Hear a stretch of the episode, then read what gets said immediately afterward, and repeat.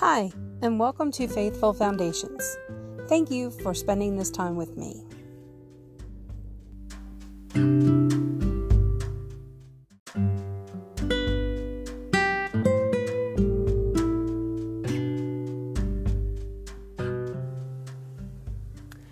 A man was there by the name of Zacchaeus. He was the chief tax collector and was wealthy. He wanted to see who Jesus was, but because he was short, he could not see over the crowd. So he ran ahead and climbed a sycamore fig tree to see him, since Jesus was coming that way. Luke 19 2 through 4.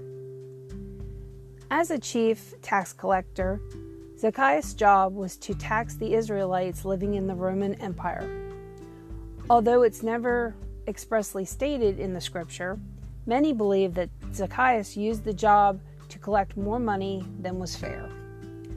He took the excess to pad his pockets and live in luxury. But something happened to change Zacchaeus. The Messiah took notice of him. Sitting in a tree, he'd been hoping for just a glance of Jesus. What he received was an invitation to friendship.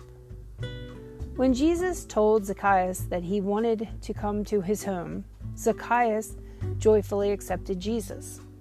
He threw open his doors and served him the best of what he had. Then Zacchaeus made a bold de- declaration. He told Jesus, Look, Lord, here and now, I give half of my possessions to the poor. And if I have cheated anyone out of anything, I will pay back four times the amount. Because of his encounter with Jesus, Zacchaeus became a giver. Sometimes giving doesn't feel natural.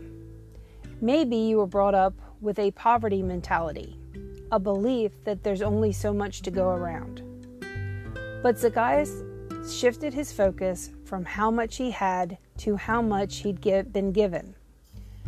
Considering the grace and friendship he received, Zacchaeus couldn't help but respond in kind.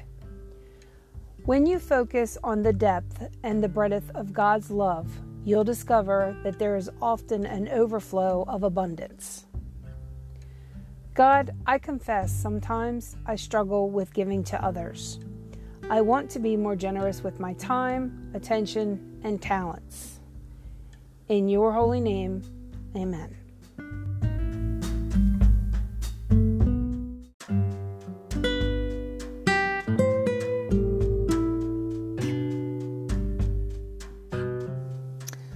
I hope today's reading has brought you closer in your journey of faith.